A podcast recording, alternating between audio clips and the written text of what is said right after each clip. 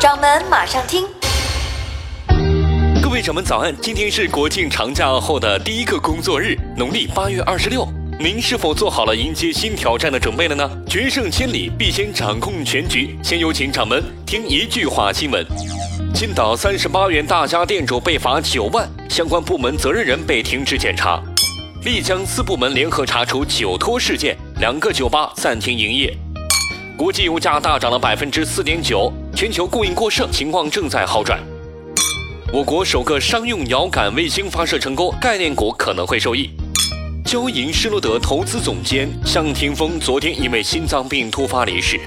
上海从今天开始调整出租车的运价，起步价上调到十四元。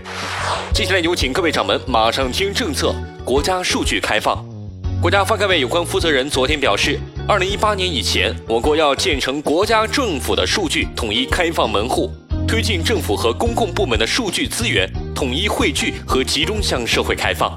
实现面向社会的政府数据资源一站式开放服务。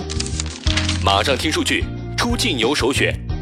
根据上海的边检部门昨天披露，这个国庆长假，日本成为了国人出境游的首选目的地。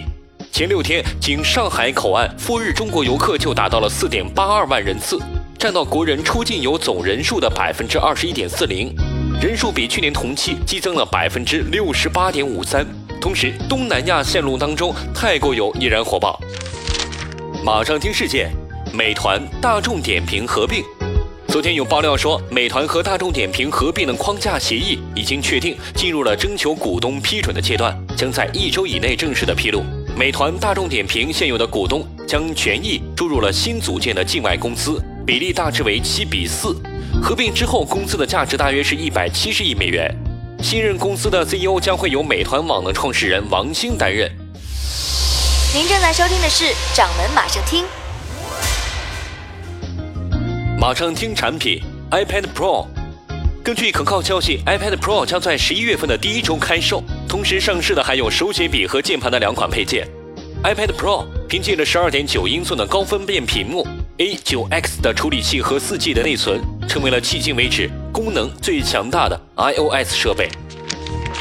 马上听热点，搜题软件，科技的发展有时是把双刃剑。初二学生张晨星最近下了一款搜题软件，把不会的题目拍照上传到网络上，马上就能出现答案。张同学说：“因为假期里光顾着玩了，作业都推到了开学之前。幸亏有这款神器帮忙，能让他在一天之内就把作业赶完。”马上听热点：大众排放门。大众汽车排放门依旧还在发酵当中。大众集团韩国公司昨天发布消息说，公司将会召回在韩国涉嫌卷入排放门的九点二万多辆大众汽车，并于昨天向这些车辆的用户发信致歉。此前，大众中国曾经声明，本次事件不涉及上海大众和一汽大众生产和销售的所有产品。好的，以上是今天掌门马上听的全部内容，更多精彩，欢迎您下载掌门应用。